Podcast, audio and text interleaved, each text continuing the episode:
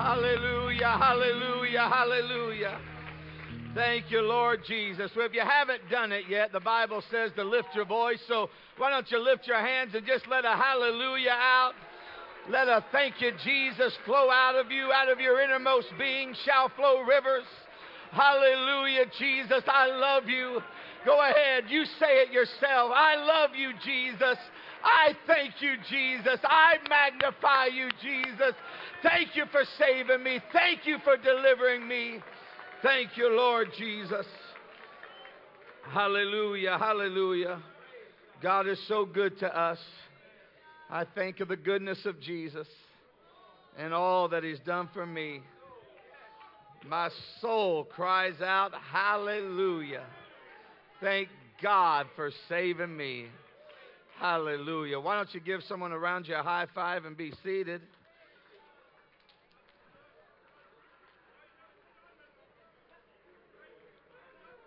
Hallelujah. Hallelujah. Thank you, Lord Jesus. Thank you, Lord Jesus. Aren't you thankful? Aren't you thankful for the mercies, the grace, a God that keeps reaching? Hallelujah, hallelujah, hallelujah.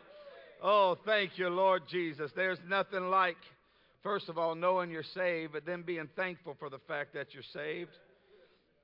Thank you, Lord Jesus. And I am, I am so happy to uh, be here with you, wonderful people of God. And it is a privilege to always come here and to minister to you and uh, to all of our guests, I would personally like to say thank you for coming. Thank you for being here and worshiping the Lord with us. It's an honor to have each and every one of you here.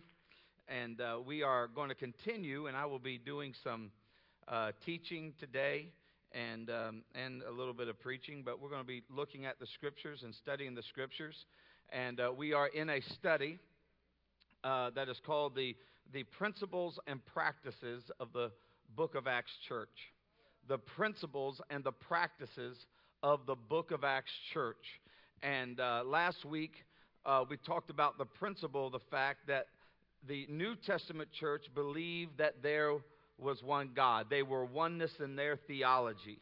Oneness in their theology. They believe that, that there was, Hear, O Israel, the Lord our God is one Lord. They believe that God came and manifested himself in the flesh that Jesus Christ was fully God and fully man. Uh, they believed that and they taught that, and we talked about that was the principle and the practice. A principle without a practice is worthless. If you just say I have a principle, but you don't act on that principle, it don't mean anything. And the, the, the practice is that they serve that God.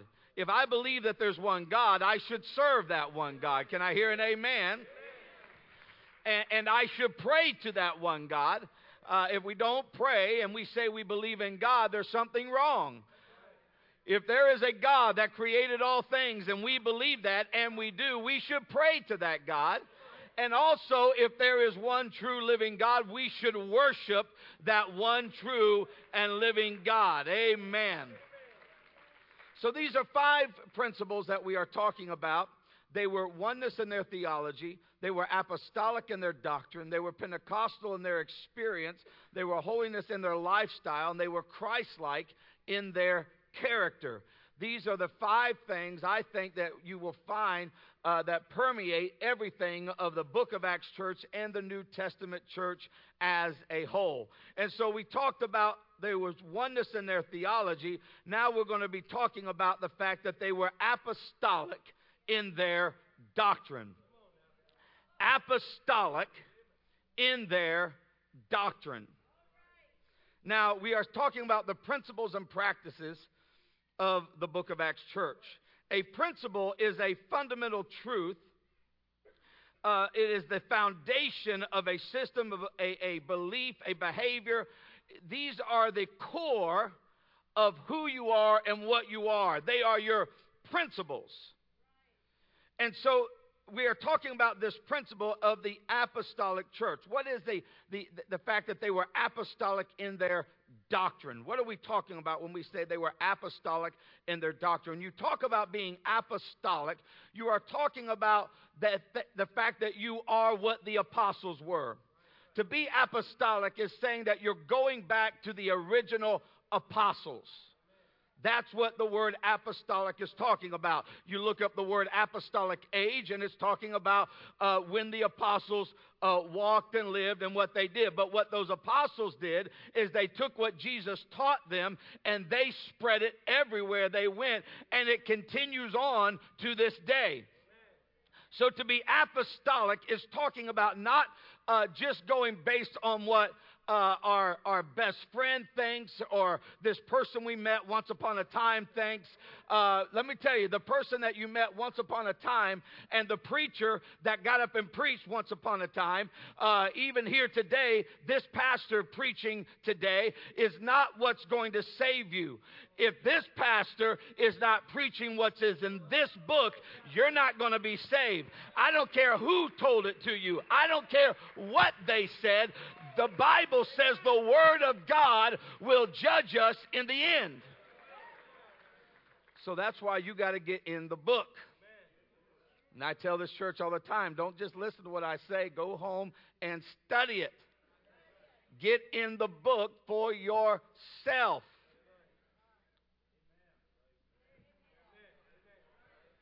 Well, glory.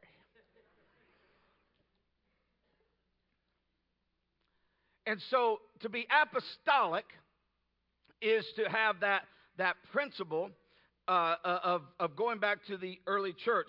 And the fact that they were apostolic in doctrine, what we are talking about, a doctrine is a teaching. A doctrine is, is, is a certain fundamental understanding of what is being taught. It is the, the particular principle, the position, the policy, the, uh, uh, what is taught, what is advocated. Uh, the, these are the doctrines. And so when we talk about doctrine, we're talking about what the apostles actually taught. So to say that they were apostolic in their doctrine, they were the apostolics. They were the apostles. But what happened is everyone that heard them in the early church teach, they continued doing what they taught. And so that's what we are talking about being apostolic in doctrine. And it's important what the apostles said. I've heard people actually, this uh, uh, blows my mind, they try to put against each other. Jesus said this and Peter said this. Do you know that Jesus did not write physically, write a word of this? The only thing we know of that he wrote, there's two things that we know that God Himself wrote. One as Jehovah God, the Old Testament. Two is Jesus. Jehovah God, the Old Testament, He took His own finger and He wrote the Ten Commandments, what we call the Ten Commandments. He wrote those first tablets. And those, Moses got mad at the people and broke them. He got upset. And I always talk about this, I just think it's funny that God, the Bible says God hewed those stones out himself. But the second time, when Moses went to get him again, God told Moses, You go carve out your own stones and bring them up to the top of the mountain. You didn't appreciate it when I did it for you, and you broke them. I didn't tell you to do that. So you do it yourself. It's kind of like we give our kids everything, they break it, make them work for it. My wife told my son the other day, I'm going to make you buy the next bottle of ketchup. You just like squirting, trying to make Mickey Mouse. You appreciate it when you work on it a little bit yourself. But God wrote that. The other thing that He wrote, as the man Christ Jesus was in the dust of the ground when the woman was caught in adultery, and we have no idea what He wrote there. So to say, well, Jesus wrote this, they wrote that, no. The Bible says all scripture is given by the inspiration of God, which literally means all scripture is God breathed. God is the one that spoke to, to Isaiah and said, Write this. And God's the one that spoke to Jeremiah and said, Write it this way. And God's the one that spoke to David. And God's the one that spoke to Peter. And God's the one that spoke to Paul. All scripture is given by the inspiration of God. All scripture. That's why it's important that you rightly divide the word of truth. It's important that you rightly divide the word of truth. Bible talks about here a little and there a little. If you're going to get truth out of the word of God, you do not just try to isolate one scripture and make a doctrine out of it. You find what the Bible teaches as a whole and you understand this is what the Bible is teaching. I Told you we're going to be teaching a little bit here today. And so they're apostolic in their doctrine. And this is what the, um, the, the G- Jesus speaking in John 17 and 20, he says, Neither pray I for these alone, but for them also which should believe on me through their word. Jesus is saying, the apostles are going to be the one that takes what I teach and spreads. So he was praying for us. Jesus was praying for us because we are believing on him through the apostles' word. And that's exactly how God set it up. You know, he had opportunity in Acts chapter 10. An angel shows up to Cornelius. This is a good man, a devout man. He prays for people. He's, uh, he's given money. He's doing all kinds of stuff. And the angel shows up to him. It says, Your prayers have been heard by God. Awesome, powerful, incredible. But the angel looks at him and says, Go get Peter. He's going to tell you what to do to be saved. I mean, I'm sitting, I'm thinking, Well, you're here right now. Don't you know, Mr. Angel? The angel was there. But that wasn't God's design. He said, They're going to believe on me through the apostles' word. And so, even though an angel was there, the angel would not tell him how to be saved. He said, Go get Peter, bring him over here. He's going to tell you. Jesus himself appears as a light on the road to Damascus to Saul of Tarsus, later become the Apostle Paul. He shows up, he looks up and says, Who art thou, Lord? And the, the light shows up and says, I am Jesus. The Lord introduced himself as Jesus. Do you not think that Jesus knew what happened to him? Jesus could have said, This is what you're going to do now. This is how it's going to happen. But he didn't. He said, You go to a certain house, the street called Straight. I'm going to go get Ananias. He's going to come over here. He's going to help you get saved. The way the Word of God works is that the apostles preached what Jesus taught them, and those that believed on them through their Word were saved. So Jesus had an opportunity to share the gospel, but he didn't. He said, I need a brother Roland, and I need a brother Timothy, and I need a brother Osborne, I need a brother Madison. I need somebody that can go and tell someone the gospel.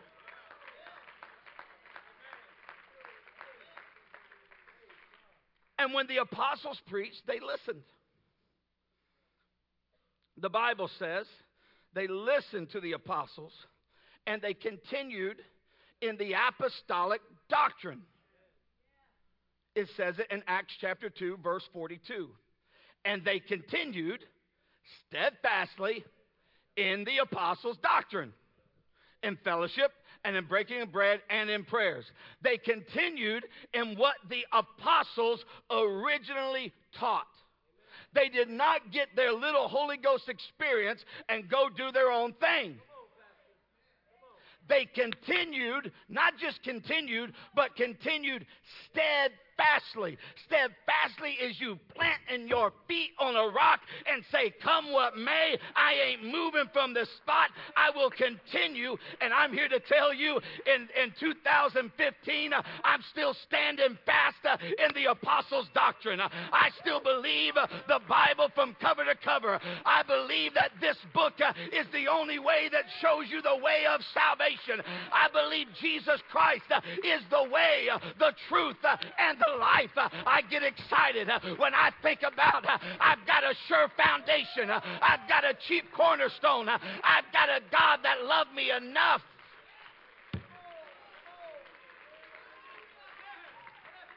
Now, the apostles' doctrine is everything that the apostles taught. When you talk about the apostolic doctrine, and to say we're apostolic in our doctrine, we're talking about in every way that the apostles preached. So, for instance, every way they taught people how to pray. That's the apostles' doctrine. It's important that we listen and focus. They taught people everything that Jesus taught them, and they passed it on how to fast. When you read the apostles' doctrine, you're going to find out how to live a separated life unto the Lord. You're going to read that there's only one God. You're going to read how to treat one another. That's part of the apostles' doctrine. How we treat each other is very important. How we treat people in this world, how we treat even our enemies. It goes and teaches this stuff. All of that is the apostles' doctrine. It tells us how to, how to judge people. That's right. I'm in a series on Wednesdays uh, uh, here and there. I'm not hitting it every Wednesday, but one of the things we taught is the fact that God tells us to judge. People that say the Bible says don't judge, they're not reading the whole verse. They're not reading the whole the subject matter. He's not telling us not to judge. He's telling us how to judge. And he's saying, don't be judgmental when you got a big beam in your own eye. But what he does go on to say is get the beam out of your eye. Why? So you don't mess with nobody else? No. So you can help get the mote out of your brother's eye. He's not telling us not to judge. He's telling us make sure you got the right spirit when you start judging things. Well, see, looky there. You're going to have to get that whole sermon. It teaches us how to love our husbands. The apostles' doctrine. It teaches us how to love and to treat our wives. It teaches us how to be a good employee and an employer. It teaches you to work as unto the Lord and not try to fake out your employer to make him think you're doing the job when you're really cutting all kind of corners. That's part of the apostles' doctrine. Teaches us how to live moral lives. Teaches us about uh, everything about how we should conduct ourselves with the opposite sex. It, it goes through all of these things. All of it is the apostles' doctrine. But today I want to focus on the core of the apostolic doctrine. Most importantly, they preached about how to love and how to treat people and how to, how to handle your finances and how to handle this and how to handle that. But most importantly, they preached Jesus. And they did not just preach about him in a hypothesis mindset, but in reality, what he did for us. This is one of the primary teachings. It is the epicenter, the core of the apostolic doctrine. You find it in everything I'm going to be preaching during these things. You find, you find it in the first sermon that, that went forth in uh, Acts chapter 2. The very the birth of the church happens in Acts chapter 2. That's when the Holy Ghost first falls on people and their lives are forever changed. It happens in the book of Acts chapter 2. And you find all these things discussed there. Last week we talked about the oneness of God there. But here you find, and he is he, he is going through this this mindset. Remember, he's talking to Jews and he's trying to help them understand that the Son, Jesus, which is the Son of David, uh, through the lineage of David, uh, and he's preaching to them. In Acts chapter 2, verse 22, he says, And ye men of Israel, hear these words Jesus of Nazareth, a man approved of God among you by miracles and wonders and signs which God did by him in the midst of you, as ye yourself also know. Now, let me just stop here and say this. It's important that you don't chase after miracles because they will not last. Because he's letting them know it's the same, pe- the same God, same man, God in Christ that did all the miracles. He's the same one that you rejected. Let me tell you, if you're living from one miracle, if God does this miracle for me and do that miracle for you, and oh, all these little supernatural things, if that's all you're after, it won't be long till you reject God after the, the loaves and the fishes. You've got to sink your teeth into some strong doctrine of the Word of God. And whatever comes, uh, whatever goes, uh, whether you get your miracle or not, and you know I believe in miracles, uh, you're going to stand. All right, that has nothing to do with my message. I just felt like saying it. 23 he being delivered by the determinate counsel and the foreknowledge of God, ye have taken by wicked hands, and you have crucified and slain him. He is talking about Jesus Christ, the fact that he was crucified, the fact that you killed him.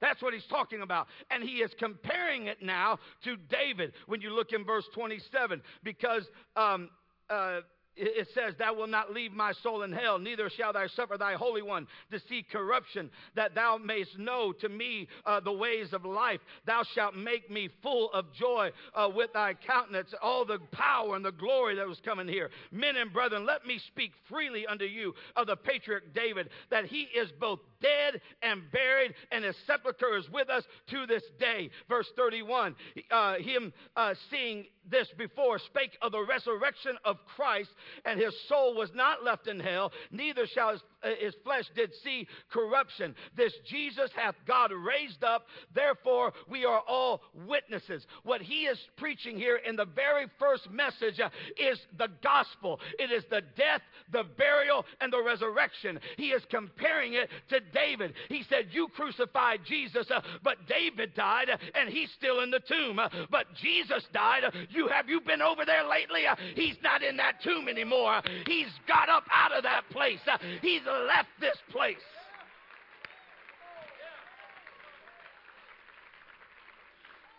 And what this is, is the gospel. Now, if you know what the gospel is, raise your hand very quickly. Awesome. Put your hand down. A lot of people think they know what the gospel is, but they don't know what the gospel is. They talk about the gospel. The gospel is a really important statement. And uh, most of the time, you ask what the gospel is, people will either say uh, it's the first four books of the Bible, or they'll say it's the good news. Well, both of those could be uh, true, but that's not really what the gospel is. It, the good news is a very certain and very particular thing. And what is that good news? Now, let me just tell you something. Right now, they have what's called uh, March Madness happening. March Madness. That means there's, they're playing ball nonstop.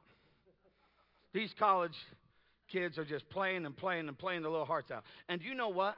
Every time the ball goes through the hoop, everyone just cheers and yells. You don't think they've ever seen a ball go through a hoop before? They've seen it, but you know what? They know that's it. That's the goal. And let me tell you, every time you hear the gospel, if you know what it is, you shouldn't go, oh, I know what that is. You should go, that's it. That's the goal. That's what I'm excited about. You shouldn't go, oh, I know what the gospel is. I know a ball goes through a hoop. No, no, it's exciting. That's the goal to teach, to preach the gospel of Jesus Christ. We ought to be very excited every time someone explains the gospel.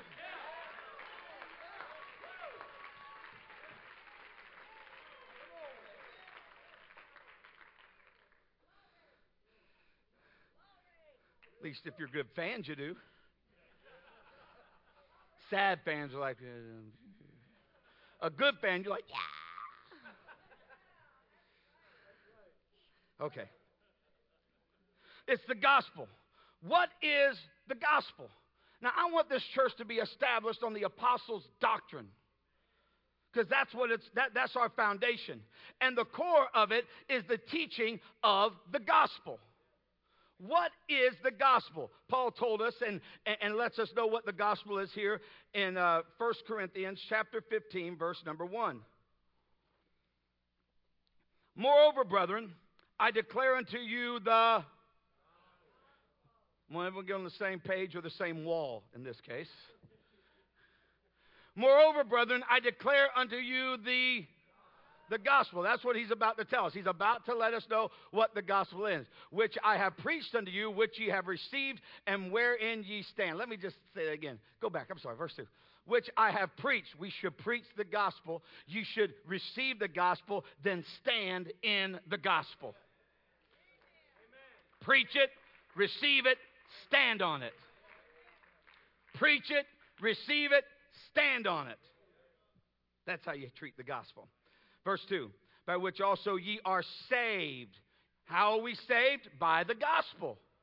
Moreover, brethren, I declare unto you the gospel which I preached unto you, which you received, wherein you stand, by which also ye are saved. Right? So it's very important we know what the gospel is. If I keep if you keep in memory which I have preached unto you, lest ye believe in vain. For I de- uh, delivered unto you first of all that which I received, how that Christ died for our sins according to the Scriptures. And he was buried, and he rose again on the third day according to the Scriptures. So he says, I'm going to tell you what the gospel is. Here it is. Ready? This right here. The ball's about to go through the hoop. It is his death, burial, and resurrection. That worked pretty good.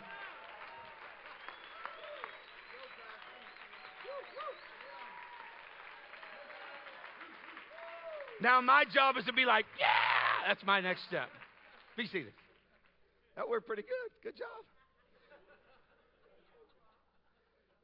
It's the death, it's the burial, and it's the resurrection. This is the gospel. What Jesus did. What Jesus did is that he came down, this sinless person, this man that knew no sin. He didn't do anything wrong. Ever. Which is why I said I would hate to be one of his siblings. Jesus never acted like that. I can just hear my mom saying that. Look at Jesus. Jesus wouldn't say that to me. Jesus appreciated the fact I gave birth to him in a barn. Look at you.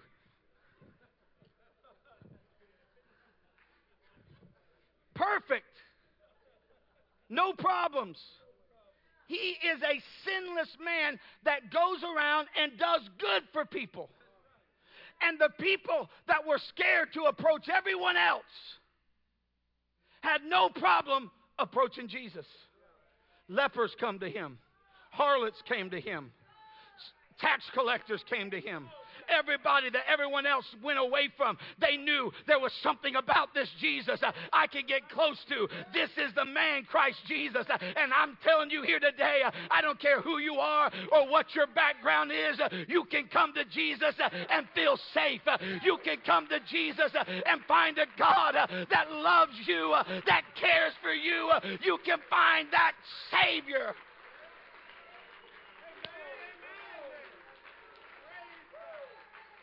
Thank you, Jesus. But this Jesus,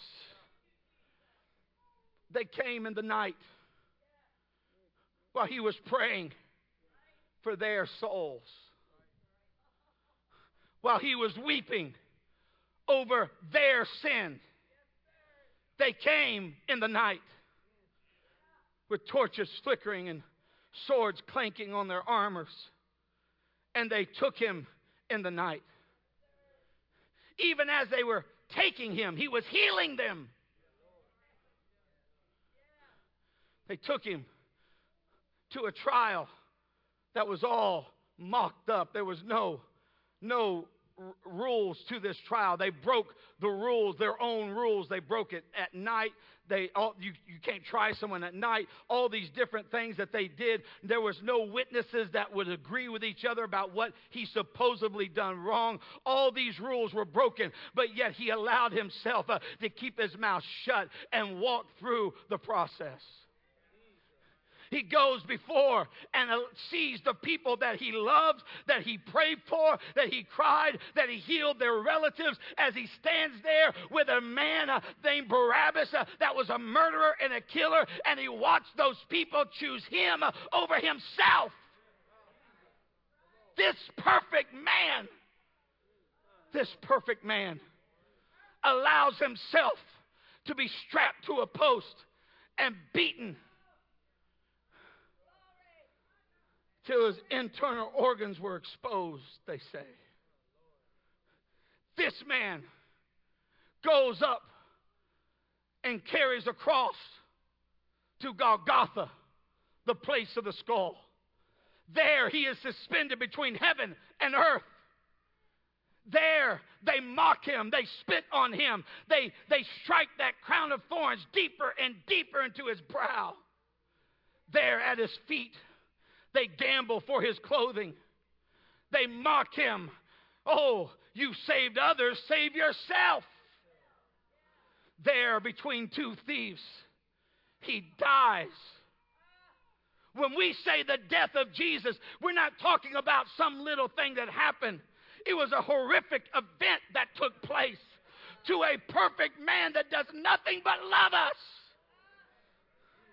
On that cross, he gave his last breath.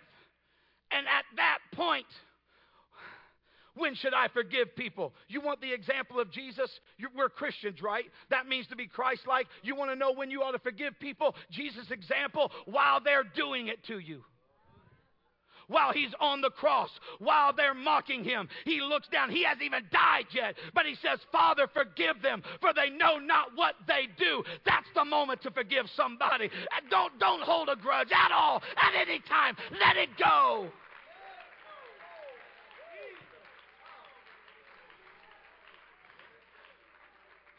Eli, Eli, lama sabachthani, he cries.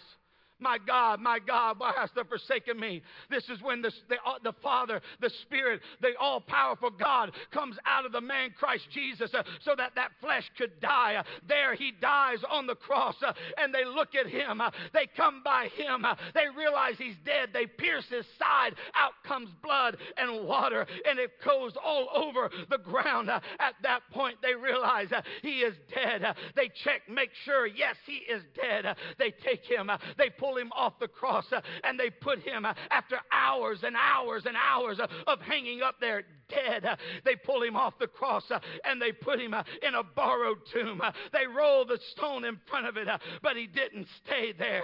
Yes, he was buried. That's the gospel. He died. He was buried. But I say again, he borrowed a tomb because he wasn't going to need it very long. Just three days. I don't need my own tomb for three days. I'm just going to borrow one. Thank you very much. And he gets in there. And on the third day, when the sun began to rise, there was also the Son of God that began to rise up out of that tomb. That's the gospel. It's the death, the burial, the resurrection of Jesus Christ. That's how much He loved me. That's how much He loved you. Go ahead. Take a moment and do what you're doing. Take a moment and thank Him. Take a moment and worship Him.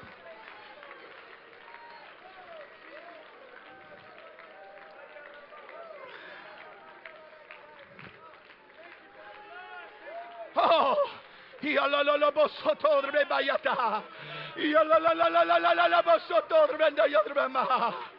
Thank you, Jesus. Thank you, Jesus. Hallelujah. Oh, oh, you may be seated. Thank you, Lord. Thank you, Lord. Thank you, Lord. That's the gospel. When I say the gospel, that's what I'm talking about. It's a little word, you just say it and you move on. But that's what I'm talking about. He died, he was buried, and he rose again. Paul said, I declare unto you the gospel, how that Christ died, he was buried, and he rose again. So that's the gospel.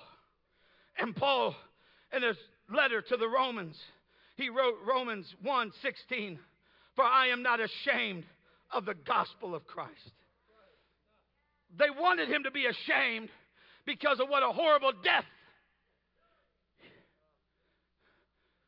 Your Savior died with the thieves. Your Savior was put to an open shame. He said, I'm not ashamed of that. I'm not ashamed because He loved me, He did that. Say what you want to say about my Jesus. I am not ashamed of what He did. Paul says, I am not ashamed of the gospel of Christ. For it, what is the it referring to? The gospel of Christ. I am not ashamed of the gospel of Christ, for it is the power of God unto salvation to everyone that believeth. To the Jew first, also to the Greek. I don't care who you are. This is not telling you, by the way, how to be saved. It's telling you who could be saved.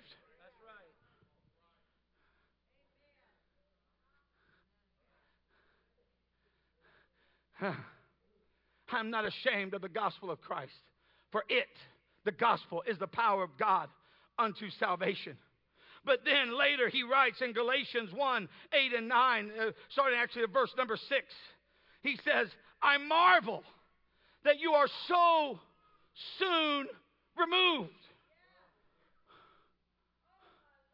He says, I marvel that you are so quickly, so soon removed from him that called you unto his grace, unto the grace of Christ, unto a, another gospel.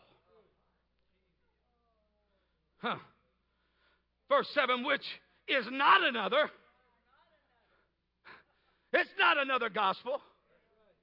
Are there other good news you can get? Yes, but not the particular news that the gospel really means.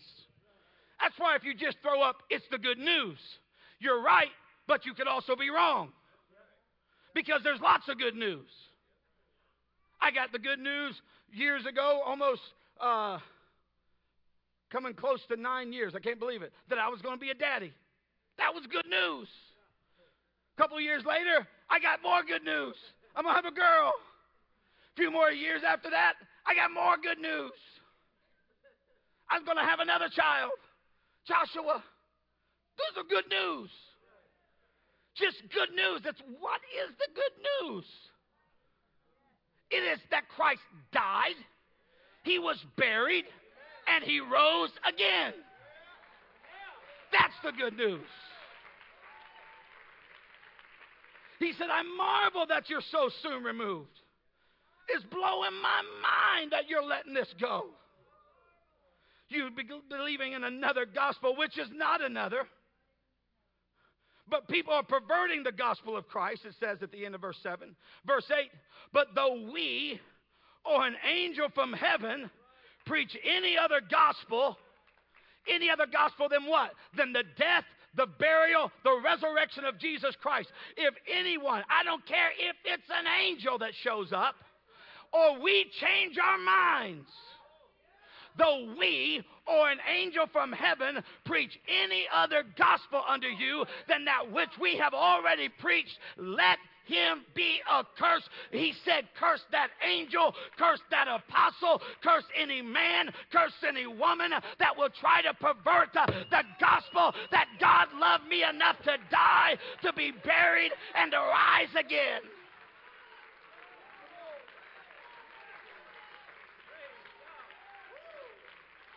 And just in case you think he's kidding, he says it again in verse 9. But we, as we said before, just in case you think I stuttered, just in case you think I was kidding, as we have said before, so say I now again. If any man preach any other gospel unto you than that which we have received, let him be accursed. The gospel is the death, the burial, the resurrection of Jesus Christ. That is the gospel. That is the principle that we stand on. That is the principle that the apostles died for.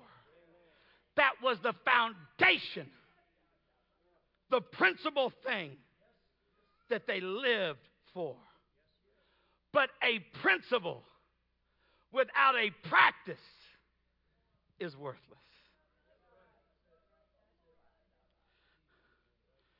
They obeyed the gospel, they taught the gospel, the doctrine of the apostles. Because if there is no principle go with it, there's issues.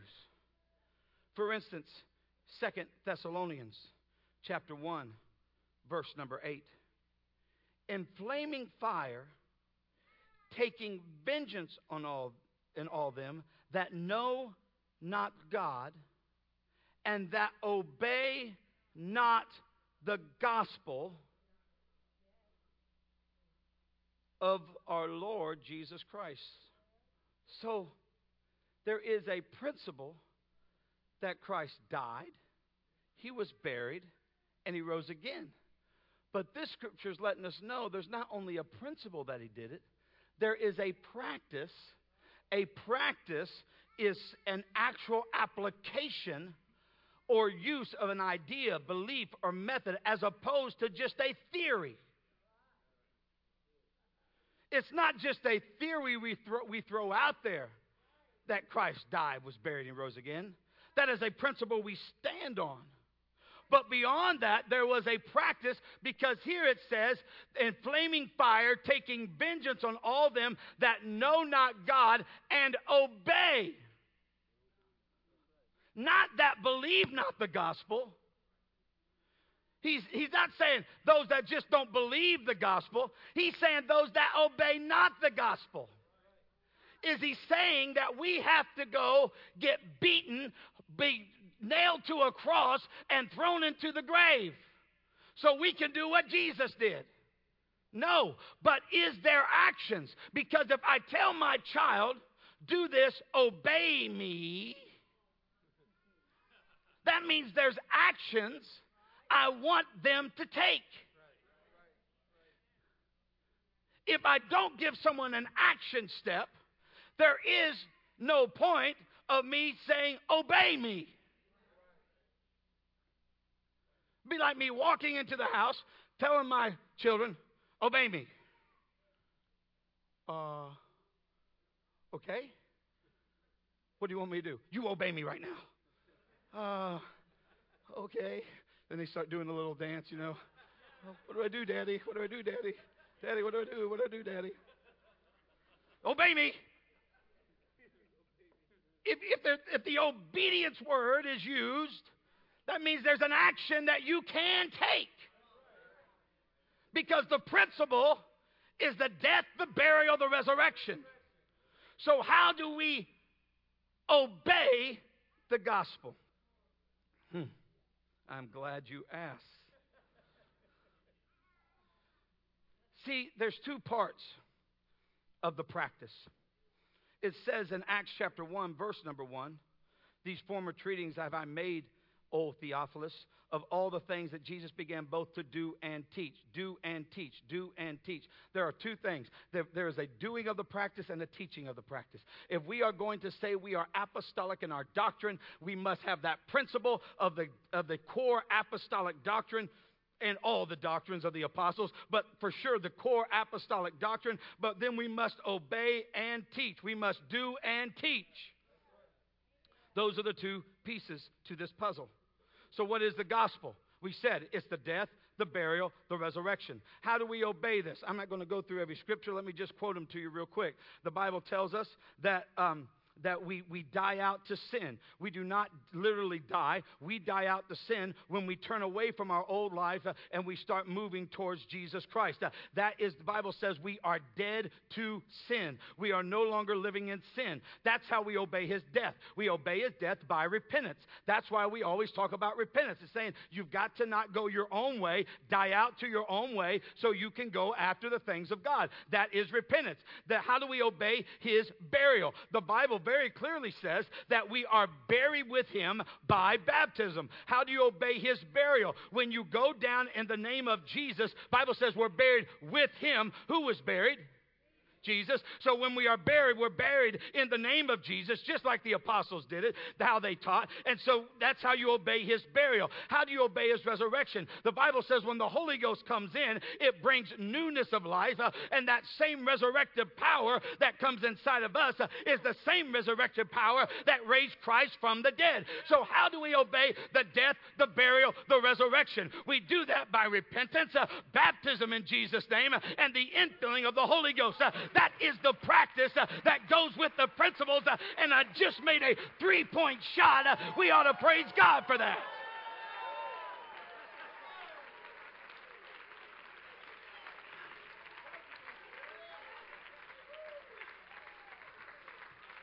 You can be seated. You liked that, didn't you?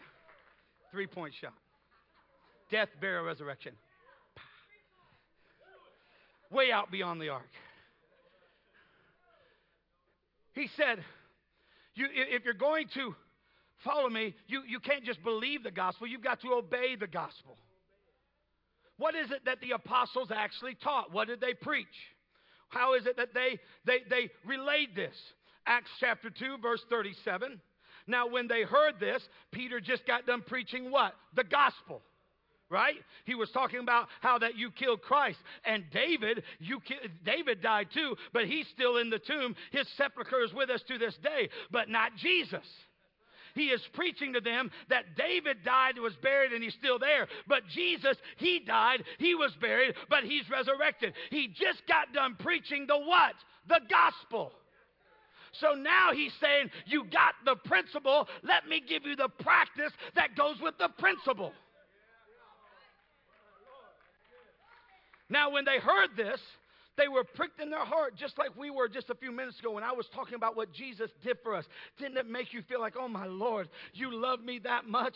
You cared that much for me? That's what happened to these guys. They were pricked in their heart. The Spirit of God touched them. They were pricked, they were stirred within. They said it to Peter, the rest of the apostles. That means all the apostles, the apostolic doctrine, they're all together in this thing. Peter's the spokesman, but they're all standing together. Earlier in the scriptures, it says Peter standing up with the eleven. They said, Men and brethren, what shall we do? You gave me a principle, but I need you to give me a practice. You told me that Jesus died, was buried, and resurrected, but how do I how do I make this part of my life? He says, Great, I'm glad you got the principle. Now let me make sure you understand the practice. Then Peter said unto them, Repent and be baptized, every one of you, in the name of our Lord Jesus Christ for the remission of sins, and ye shall receive the gift of the Holy Ghost. What is that? The gospel, repentance, death, baptism, burial, resurrection, the Holy Ghost. That's that newness of life. He preaches the gospel, the first message. They said, I've got the principle. Now let me have the practice. I'll give you the practice. Repent of your sins, get baptized in Jesus' name, and get filled with the Holy Ghost. That's the gospel in action.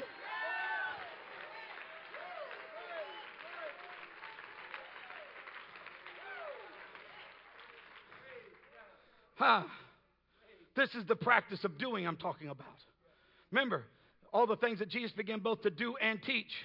This is the practice of doing. All the way through the book of Acts. It's the gospel. They repent. They're baptized. They're filled with the Holy Ghost. That's the gospel. Acts 8, Acts 10. Let's look at Acts 19.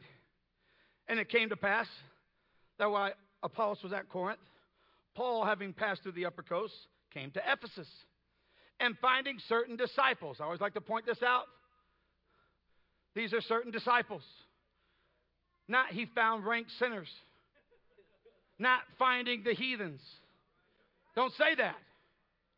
He says he found certain disciples. A disciple is someone that's doing their best to follow. But they did not have a full understanding. They had an understanding of the principle, but not of the practice. They believed that Christ died, was buried, and rose again. They had their principle, but it's beyond the principle. You got to get a hold of the practice. And so he is saying, wait a minute. He finds certain disciples and he says, Let me find out about these guys. He said to them, Have you received the Holy Ghost since you believed? Again, let me point out these are believers.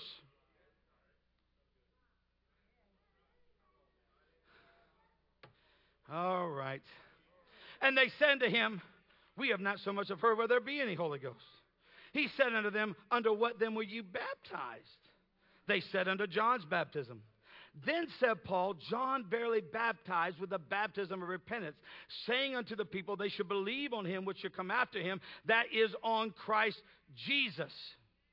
When they heard this, they were baptized in the name of the Lord Jesus. And when Paul laid his hands on them, the Holy Ghost came on them, and they spake with tongues and prophesied.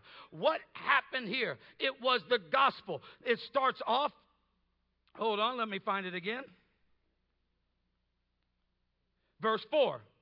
John barely baptized with a baptism of repentance. So, what he's saying is that you are still at repentance.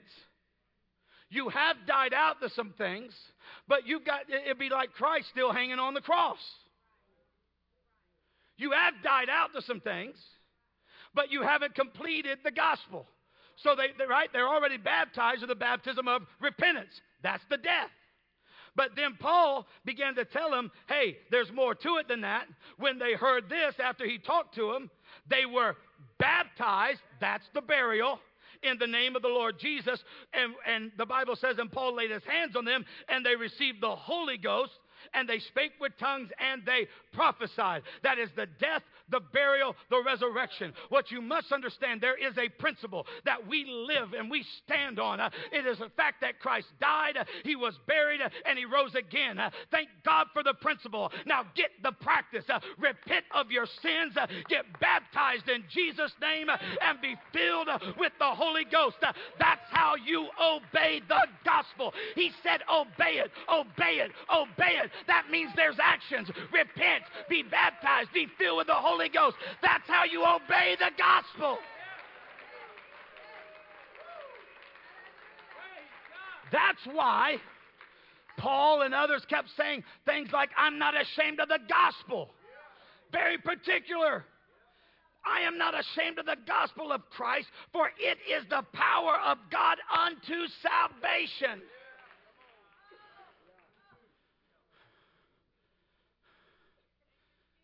Huh. I could spend a lot of time on that because there's more to say. But there's two parts of the practice. Everything that Jesus began both to do and teach. Apostolic in our doctrine.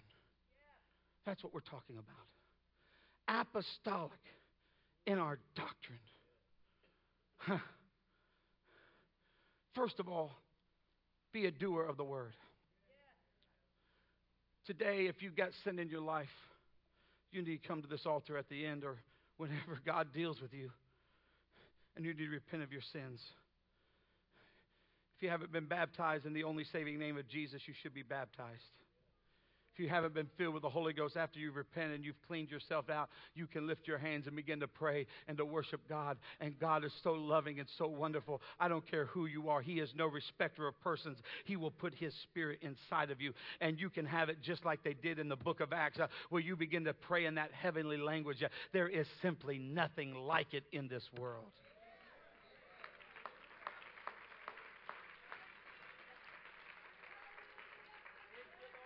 I have to do this quickly. Do and teach. So the doing is the death, the burial, the resurrection, repentance, baptism, infilling of the Holy Ghost. But they also, you teach it. If you're apostolic in your doctrine, You need to both do and teach. Acts 2:42 they continued steadfastly in the apostles' doctrine. Acts 5:28 saying did not these are people that were trying to stop the apostles. They said, Did not we strictly command you that ye should not teach in this name? And behold, you have filled Jerusalem with your doctrine. It wasn't that they just got baptized, got filled with the Holy Ghost, and, and, and repented of their sins. That's not what they did. It was beyond that. They went everywhere teaching. You, if you're going to be apostolic church, you cannot stop with just the doing. You've got to be part of the teaching.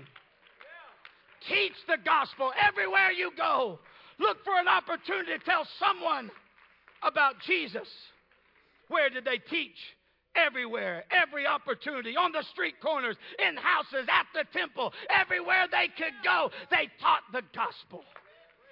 The Bible says in Acts 5:42, and daily in the temple and in every house they cease not to teach and preach Jesus Christ.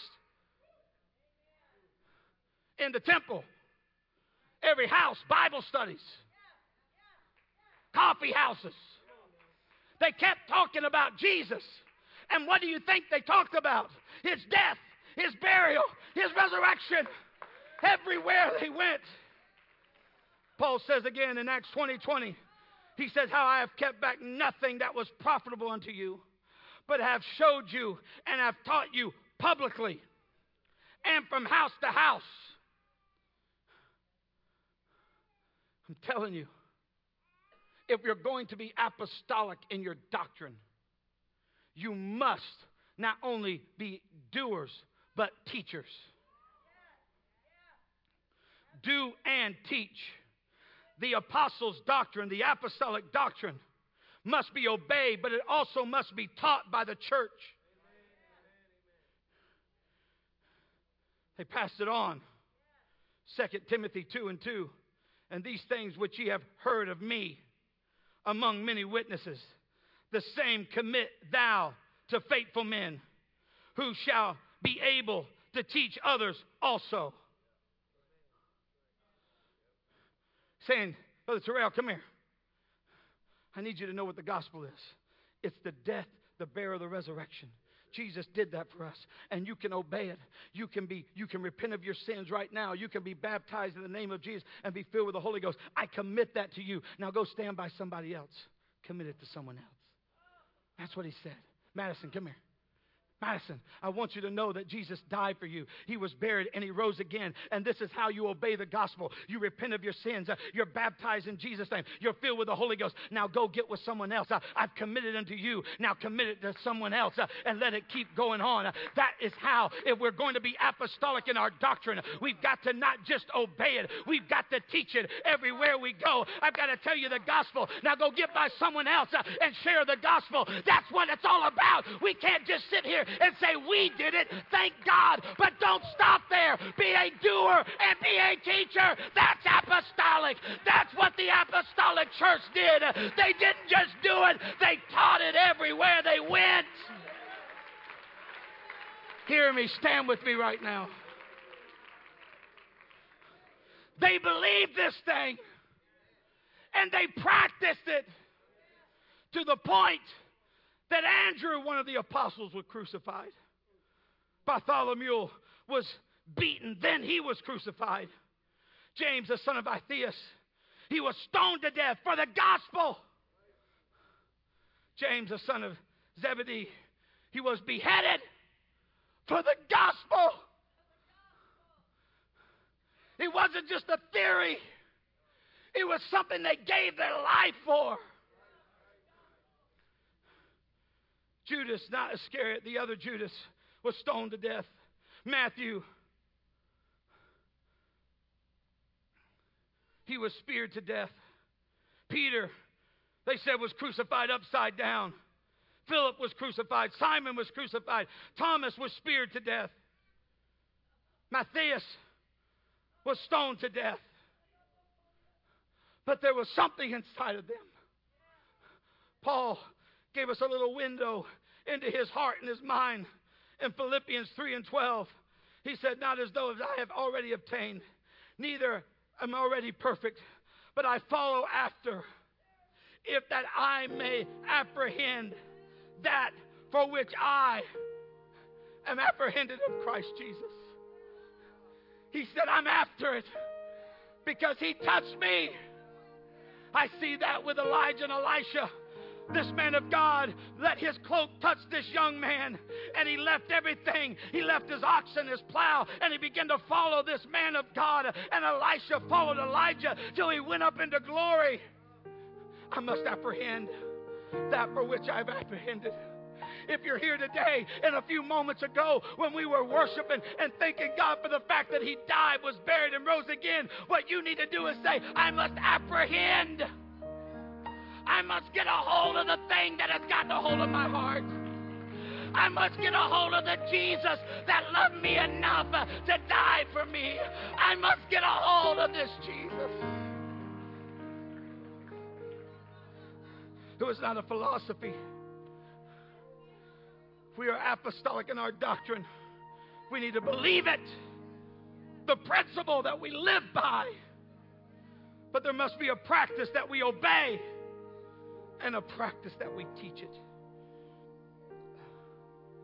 I don't know who you, who you are and what's going on in your life. I don't know if you've been a Christian for a long time. I don't know if you're at the point that you need to obey it or you're at the point that you should be teaching it. Paul said to the church, he said, I had to feed you with milk and not with meat because you're not able to bear it. But in that, he says, you ought to be teachers by this point. I'm telling you, if you are apostolic, you need to not only believe that principle, you need to obey the principle, and you need to teach the principle and the practice of the apostolic doctrine. Sin in your life I serve a God that says, Come unto me, all ye that labor and are heavy laden, and I will give you rest. Take my yoke on me. Take, get a hold of what I have for you. You're going to find it's a lot lighter than the things you're carrying around. He says this Cast all your cares on me, for I care for you. That's my God, my Jesus my Savior, my Lord. If you're here today and you need to repent of your sins, we're about to move to the front.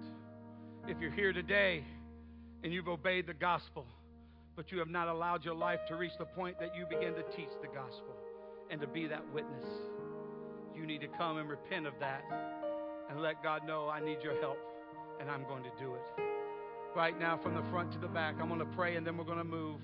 Right now, in the name of Jesus, right now, I pray that you'll help everyone here to make a good decision to come to you. God, I don't know how long they've been waiting, but Lord, I know you've been waiting on them ever since Calvary. You die for them and you love them and you care for them. God, and every church member here that keeps waiting till they know more and they can do more before they share the gospel. Today, let them make up in their mind I am not going to wait any longer. I'm going to be apostolic in my doctrine. I'm going to teach the Word of God. Right now, ask the person beside you, would you like to come pray? And would you come now? Will you fill this altar? Today, this altar should be filled with saints and sinners, those that need to do and those that need to teach in the name of Jesus. Those that need to obey the gospel, those that know you need to start teaching the gospel. In the name of the Lord Jesus, make your way as close as you can to the front. Come on, you can't wait on your husband, your wife, your brother, your sister. You can't wait on somebody else to make a move. It's between you and God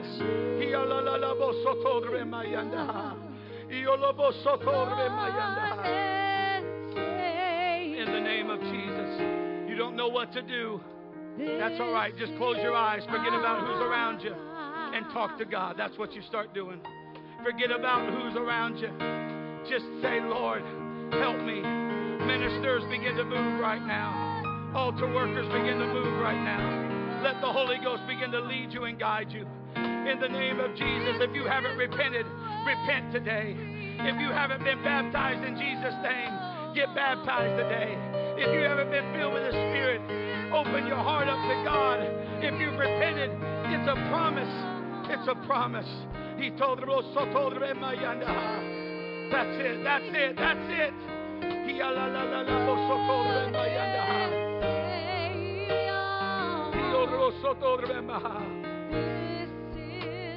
Oh, that's awesome. The Holy Ghost is flowing right now. Come on, that's it.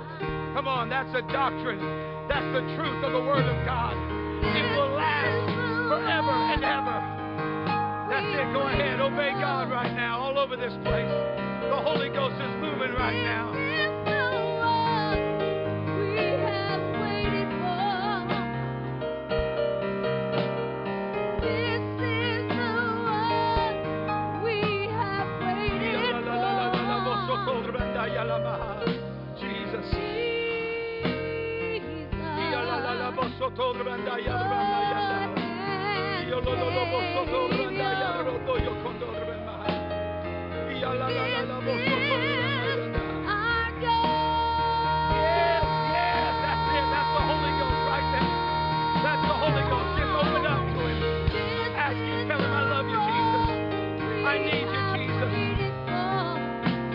Obey God. Obey God.